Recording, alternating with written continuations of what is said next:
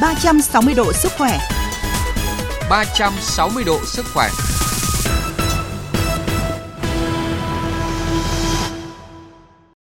Thưa quý vị và các bạn, thời tiết đông xuân, nhiệt độ giảm thấp không chỉ tạo điều kiện cho các loại virus, vi khuẩn phát triển mà còn làm tăng nguy cơ bùng phát dịch bệnh, nhất là các bệnh lây truyền qua đường hô hấp, các bệnh lây qua đường tiêu hóa. Đặc biệt, các bệnh cúm A, cúm B, COVID-19 tiếp tục gia tăng ở nhiều cơ sở y tế, có thể bùng phát mạnh nếu giao lưu đi lại dịp Tết tăng nhanh. Vậy làm thế nào để phòng ngừa các bệnh dịch này, giúp bảo vệ sức khỏe người thân và gia đình trong dịp Tết? Trong chương trình 360 độ sức khỏe hôm nay, chúng tôi kết nối với Phó Giáo sư Tiến sĩ Trần Đắc Phu, Cố vấn cao cấp Trung tâm đáp ứng khẩn cấp sự kiện y tế công cộng, Bộ Y tế. À, vâng, xin cảm ơn Phó Giáo sư Tiến sĩ Trần Đắc Phu đã nhận lời tham gia chương trình của chúng tôi ạ. Thưa Phó Giáo sư, những ngày gần đây thì các cơ sở y tế cả nước, nhất là các tỉnh miền Bắc tiếp tục ghi nhận số bệnh nhân mắc cúm A, cúm B gia tăng. Bên cạnh đó thì số ca mắc COVID-19 tại nhiều quốc gia cũng đang tăng mạnh ạ. Vậy Phó Giáo sư có nhận định gì về tình hình dịch bệnh trong mùa đông xuân này ạ? Vâng, các bạn biết ý, thì uh, dịch bệnh ý, thì nó có uh, bị tác động bởi các yếu tố tự nhiên và xã hội. Thế ở Việt Nam thì chúng ta có bốn mùa xuân hạ thu đông thì nó cũng bị tác động bởi các cái dịch bệnh uh, có tính chất theo mùa. Thế và đặc biệt mùa đông xuân ấy là mùa lạnh ẩm thì các cái bệnh lây truyền theo đường hô hấp à, phát triển mạnh. À, tôi nói ví dụ như là à, cúm này, thế rồi à, kể cả covid này, thế các cái sốt phát ban này, thế rồi vấn đề các cái bệnh à, ỉa chảy à, mùa đông vân vân. Thế và đây là cái việc mà mình cứ hay nói là mùa nào thức đó. Hai là cái yếu tố xã hội đi lại. Thì trong dịp Tết ấy, thì chúng ta đi lại rất nhiều, có sự lao diêu nhiều, có sự tiếp xúc à, giữa cái người bệnh hay là cái nguồn truyền nhiễm với cái người lành thì dịch nó cũng lây lan. Thế và ở đây thì à, các cái bệnh lây đường à, theo đường tiêu hóa chẳng hạn do vấn đề ăn uống, thế rồi các bệnh đường hô hấp do các được vấn đề tiếp xúc. Thế ngoài ra thì uh, cũng cần phải chú ý các cái bệnh mà nó không phải là bệnh truyền nhiễm nhưng mà do các cái yếu tố của vấn đề uh, lạnh rét nó gây nên Vâng ạ, Phó giáo sư vừa nhắc đến việc là cả những cái bệnh lý mà không phải bệnh truyền nhiễm cũng xuất hiện trong giai đoạn trong giai đoạn hiện nay. Vậy thì bên cạnh các bệnh với cúm COVID-19 thì người dân cũng cần lưu ý phòng ngừa những cái bệnh lý gì hay xuất hiện ở thời điểm mùa lạnh này ạ? Và như tôi nói ở phần trên ấy, ờ, ngoài cúm này, COVID này, các cái bệnh chảy ỉa chảy mùa đông còn rất phải chú ý tới các cái bệnh mà ờ, gọi là viêm phổi chẳng hạn. Và đặc biệt đấy, những cái bệnh này thì hay xảy ra ở trẻ em và cũng như là những cái người già và rất nhiều những cái người mà uh, trẻ em và già thì phải đi nhập viện và thậm chí là cái tử vong cao Ờ, do các cái nguyên nhân này đối với những cái người già. Thế ngoài ra thì ờ, chúng ta cũng uh, kể đến những cái bệnh mà nó không phải uh, là bệnh truyền nhiễm. Uh, ví dụ như là khi mà lạnh ấy, thì uh, các cái bệnh mà nó tác động do thời tiết nó tác động tới sức khỏe đối với những cái người mà có cái sức đề kháng kém thế rồi những cái bệnh mà bị tác động bởi lạnh như là huyết áp nó gây co mạch đột ngột thì gây nên cái đột quỵ hoặc những cái bệnh xương xương cơ khớp nó cũng rất hay bị tác động bởi về nhiệt. Và đồng thời là khi lạnh thì các bạn cũng biết là nó tác động tới chuyển hóa. Và khi tác động tới chuyển hóa thì nó cũng ảnh hưởng tới phát sinh ra nhiều những cái bệnh tật khác hoặc là nó làm cho những cái bệnh mà chúng ta vẫn gọi là những người có bệnh lý nền ấy thì nó sẽ tăng tăng cái độ nặng lên.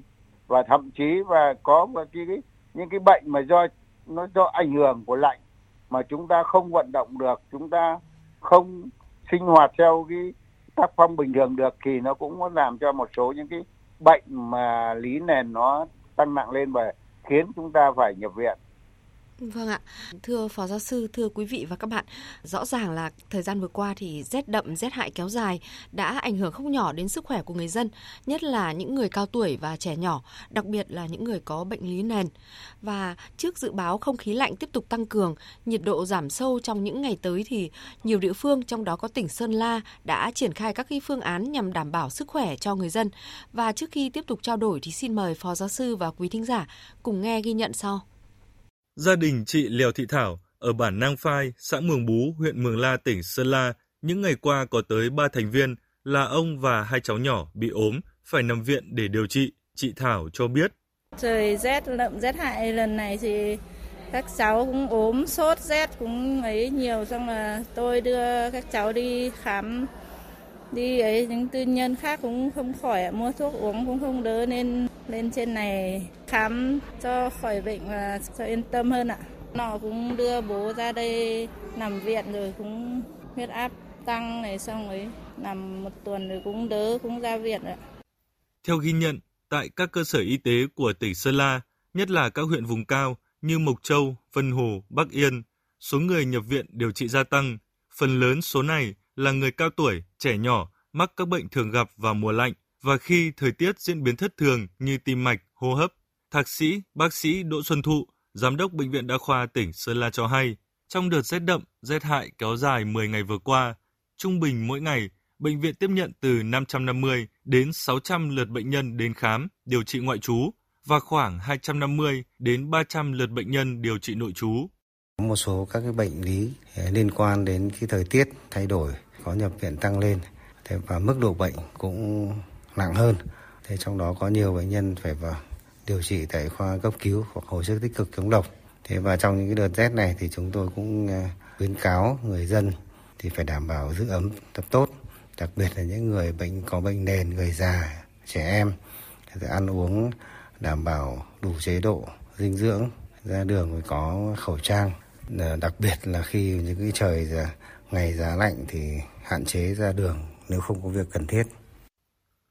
À, thưa Phó Giáo sư, sau khi nghe thông tin về tình hình là nhiều người dân nhập viện do các cái bệnh mùa lạnh, thì ông có thêm những cái thông tin gì cần phân tích? Dạ vâng, giờ rõ ràng rằng là Sơn La là một cái uh, tỉnh miền núi. Thế thì các bạn cũng biết rằng là uh, cũng có mặc dù nó phía tây thì cũng có lúc nhiệt độ nó nóng nhưng cũng có như lúc là nhiệt độ nó cũng lạnh mà đặc biệt là những cái lạnh về đêm gây ra những cái Ờ, chuyển biến nhiệt độ thất thường giữa ban ngày và ban đêm. Thế và cũng phải nói thật là đối với tỉnh miền núi thì cái đời sống, kinh tế, ăn uống, rồi kể cả mặt ờ, của người dân cũng còn có những cái khó khăn.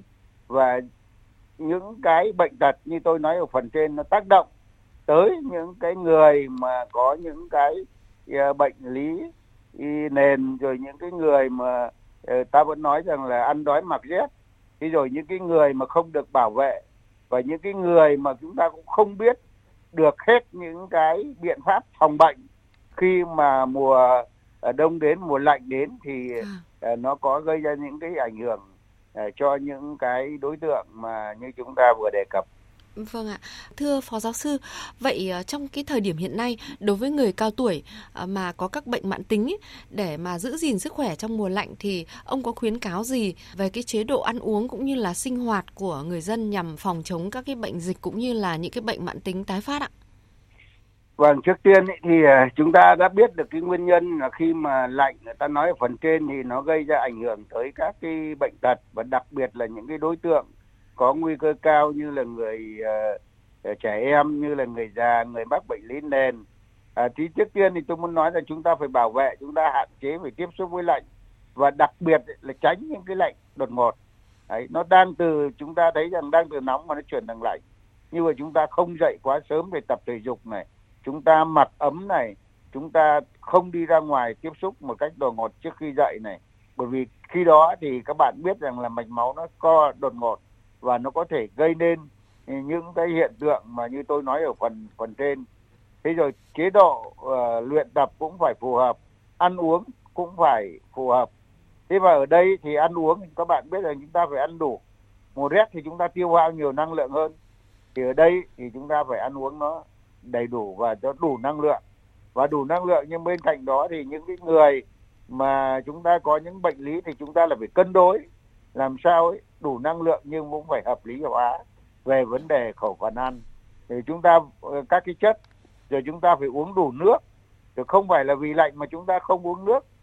Chúng ta có thể là uống ít hơn mùa uh, nóng bởi vì nó không ra mồ hôi nhưng cũng vẫn phải uống được nước. Thì thay đổi chế độ làm việc phù hợp với thời tiết lạnh nhất là những cái người mà trong nhóm dễ bị tổn thương rồi vấn đề tắm rửa chúng ta vẫn phải à, để ý. Đặc biệt là khi tắm chúng ta không được tắm về đêm à, những cái như trước nữa. Rồi chúng ta không à, tiếp tiếp xúc đột ngột với các cái gió lùa. Chúng ta có thể tiếp xúc được với lạnh nhưng mà các vấn đề gió lùa cũng rất là gây nguy hiểm. Nên tại sao các bạn biết ngày xưa ấy, là các cụ chúng ta là nhiều khi là bị bệnh mà khi mà đang từ trong nhà dậy ra đi ra ngoài nhà vệ sinh và đã bị gây đột quỵ hoặc là gây những cái hiện tượng mà chúng ta vẫn thấy liệt dây thần kinh bảy, đấy cũng là hiện tượng của cái tai biến mạch máu não chẳng hạn. Vâng ạ, có rất nhiều bệnh mà những người lớn tuổi hay kể cả những em nhỏ cũng cần phòng ngừa trong cái thời tiết mùa đông lạnh này. Và bên cạnh những cái dịch bệnh theo mùa khi mà thời tiết chuyển lạnh thì nhiều cơ sở y tế nước ta ghi nhận là số lượng bệnh nhân mắc COVID-19 đã có sự gia tăng trở lại ạ. Và đáng chú ý theo báo cáo của Tổ chức Y tế Thế giới công bố ngày 10 tháng 1 mới đây thì có gần 10.000 ca tử vong liên quan đến COVID-19 đã được ghi nhận trong tháng cuối cùng của năm 2023 vì sao mà có cái tình trạng ừ, số ca tử vong cao như vậy. Và trước khi tiếp tục trao đổi thì xin mời Phó Giáo sư và quý thính giả cùng nghe tổng hợp từ biên tập viên Anh Tuấn thuộc cơ quan thường trú của Đài Tiếng Nói Việt Nam tại Pháp ạ. Tổ chức Y tế Thế giới cảnh báo rằng virus COVID-19 vẫn tiếp tục lây lan và gây ra những hậu quả khôn lường, mặc dù mức độ nguy hiểm của loại virus này đã giảm đáng kể. Người đứng đầu cơ quan y tế Liên Hợp Quốc Tedros Adhanom Ghebreyesus nhấn mạnh Mặc dù dịch COVID-19 không còn là tình trạng khẩn cấp về y tế toàn cầu, nhưng loại COVID này vẫn lây lan, biến đổi và gây ra nhiều thương vong. Tổng giám đốc Tổ chức Y tế Thế giới chia sẻ hiện JN1 là biến thể được báo cáo phổ biến nhất trên toàn cầu và dữ liệu từ nhiều nguồn khác nhau chứng tỏ khả năng lây truyền của virus SARS-CoV-2 đã gia tăng trong tháng cuối năm 2023 và được thúc đẩy bởi những sự kiện tụ tập đông người liên quan đến kỳ nghỉ lễ Giáng sinh. Ông Tedros cho biết thêm. Gần 10.000 trường hợp tử vong được báo cáo cho Tổ chức Y tế Thế giới trong tháng trước. Trong khi đó, số ca nhập viện đã tăng 42% và số bệnh nhân thuộc diện chăm sóc đặc biệt cũng tăng 62% so với tháng 11. Tuy nhiên, theo ông Tedros, những con số thống kê này chỉ dựa trên dữ liệu được ghi nhận ở gần 50 quốc gia, chủ yếu thuộc châu Âu và châu Mỹ, đồng thời khẳng định làn sóng lây lan vẫn tiếp tục gia tăng ở các nước khác mà chưa được báo cáo. Tổng Giám đốc Tổ chức Y tế Thế giới cũng khuyến cáo người dân các nước tiếp tục tiến hành những biện pháp phòng ngừa như xét nghiệm, đeo khẩu trang khi cần thiết để làm giảm nguy cơ lây nhiễm không đáng có. Trước đó vào tháng 5 năm 2023, Tổng Giám đốc Tổ chức Y tế Thế giới đã chính thức tuyên bố đại dịch COVID-19 không còn là tình trạng khẩn cấp y tế toàn cầu. Sau hơn 3 năm kể từ khi virus này được phát hiện lần đầu tiên vào cuối năm 2019. Thưa Phó Giáo sư, dù đại dịch không còn là tình trạng y tế khẩn cấp, song số ca mắc và tử vong vẫn còn rất cao, đang cho thấy những cái nguy cơ gì mà từ COVID-19 chúng ta cần phải tiếp tục nhận định nữa? Vâng, các bạn biết COVID-19 là nó chưa ờ, mất hẳn. Thế và trong thời gian qua thì Tổ chức Y tế Thế giới không tuyên bố nó là tình trạng ờ, y tế ờ, công cộng khẩn cấp đáng quan ngại nhưng vẫn yêu cầu các cái nước ấy, là chúng ta phải tiến tới kiểm soát một cách có bền vững và chúng ta vẫn phải đề phòng uh, cái sự trỗi dậy của Covid-19 bởi vì Covid-19 có cái sự biến chủng. Thế và trong uh, tháng qua ấy, thì theo uh, Tổ chức Y tế Thế giới thì có khoảng hơn 800 nghìn ca ở xảy ra ở khoảng 50 nước và vâng. đây là con số báo cáo chưa đầy đủ bởi vì các bạn biết ấy là các cái xét nghiệm bây giờ cũng hạn chế thì khoảng 3.000 người tử vong.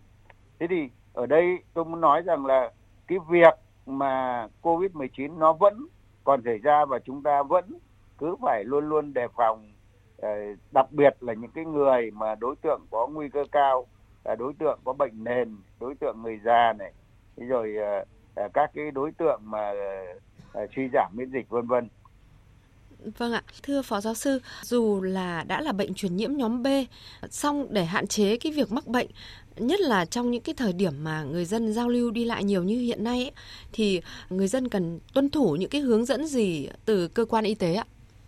À, chúng ta cần phải có những cái biện pháp đề phòng làm sao nó rất phù hợp.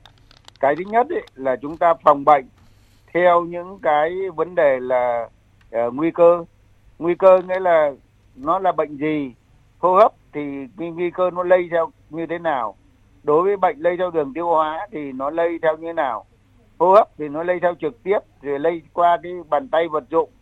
Nhưng mà các bệnh lây truyền tiêu hóa thì theo, lây theo đường ăn uống. Thế và lây theo cái à, vấn đề là ăn uống mất an toàn vệ sinh, vân vân, thì chúng ta phải có các cái biện pháp phòng bệnh à, theo đặc hiệu. Nhưng không đòi cũng phải phòng bệnh theo nguy cơ nguy cơ là cái gì? Chúng ta đi đến đâu? Chúng ta tiếp xúc với vùng nào? Hoặc là chúng bệnh tiêu hóa thì chúng ta ăn uống uh, những cái loại thực phẩm gì? Những cái nhà hàng nào mà nó có thể ảnh hưởng? Thế Vâng. còn ấy, cái phòng bệnh thì các bạn biết ra ngoài những cái phòng bệnh như tôi nói là phòng bệnh dự phòng đặc hiệu ấy, thì chúng ta cần phải tiêm vaccine.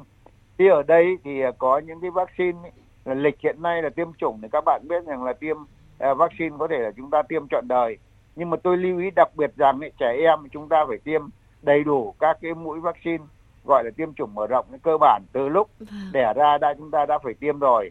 Và đến có thể là đến à, một tuổi à, chúng ta phải tiêm đầy đủ các mũi đó. Và theo cái lịch của tiêm chủng mở rộng bởi vì các cái mũi tiêm thì nó có thể à, khác nhau. Nó dựa vào cái biến dịch của mẹ truyền sang con nó hết đi thời điểm nào thì chúng ta à, tiêm thời điểm đó thế còn mùa đông xuân ấy, thì chúng tôi nghĩ rằng là chúng ta cần phải nên tiêm vaccine cúm. Vaccine cúm thì chúng ta phải tiêm ấy, mỗi năm một lần bởi vì cái chủng cúm nó luôn luôn biến đổi và người ta dựa vào đó để người ta sản xuất vaccine thì chúng ta phải tiêm hàng năm. Thì còn tiêm vaccine viêm phổi thì à, chúng ta cũng có thể là cần thiết và phải tiêm à, một mũi. Còn vaccine covid ấy, thì à, tôi biết rằng hiện nay ấy, thì à, đợt tới là tôi cũng đang là chủ tịch cái hội đồng cấp phép à, về cái sử dụng vaccine covid 19 cũng bàn để mà tiến tới là tiêm vaccine cho đối tượng nào tiêm theo hình thức nào và tiêm theo cái lịch nào. Và chúng ta cũng đang còn có những cái vaccine mà do à, cái cái viện trợ hoặc là do từ trước chúng ta à, vẫn ờ, còn. Mà tôi nghĩ rằng là cái việc tiêm vaccine covid 19 cũng là cần thiết. Vâng ạ. À, thưa Phó Giáo sư liên quan đến việc tiêm vaccine để phòng ngừa các cái bệnh dịch ấy, thì à, Phó Giáo sư có khuyến cáo rằng là đối với những em nhỏ trong độ tuổi tiêm chủng thì cần thiết là phải tiêm đủ các mũi thuộc chương trình tiêm chủng mở rộng quốc gia. À, và một số thính giả có gửi câu hỏi đến chương trình rằng là thời điểm này vào mùa đông xuân này thì à, người lớn nên tiêm tăng cường những cái mũi vaccine gì để phòng chống các cái bệnh truyền nhiễm thưa Phó Giáo sư? như tôi nói ở phần trên ấy, thì à, người lớn ấy, thì à, chú ý tới cái việc mà à, tiêm à, các cái loại vaccine mà trong cái, cái lịch tiêm chủng trọn đời chúng ta cũng có. Các bạn có thể à, tham khảo ở trên các cái trang web của tổng hội y học dự phòng. Vâng. nhưng ấy, quan trọng nhất ấy, là chúng ta tiêm cúm bởi vì cúm ấy, là nó ờ, lây lan ờ, theo cái mùa giao dịch này hàng năm. Cái thứ hai ấy, là chúng ta nên tiêm cái vaccine À, phòng bệnh viêm phổi. Thì đấy là những cái mà à, vaccine rất là cần thiết cho những cái người già, người thì à, có những cái bệnh lý nền. Thế còn tuổi trung niên thì chúng ta kiểm soát xem rằng là chúng ta chưa tiêm các cái vaccine gì mà nó chỉ định. Ví dụ như là tiêm phòng rubella chẳng hạn. Đối với, rồi tiêm phòng HPV chẳng hạn, thì đấy là những cái vaccine mà chúng ta tiêm theo cái lịch của cái tiêm chủng thường xuyên.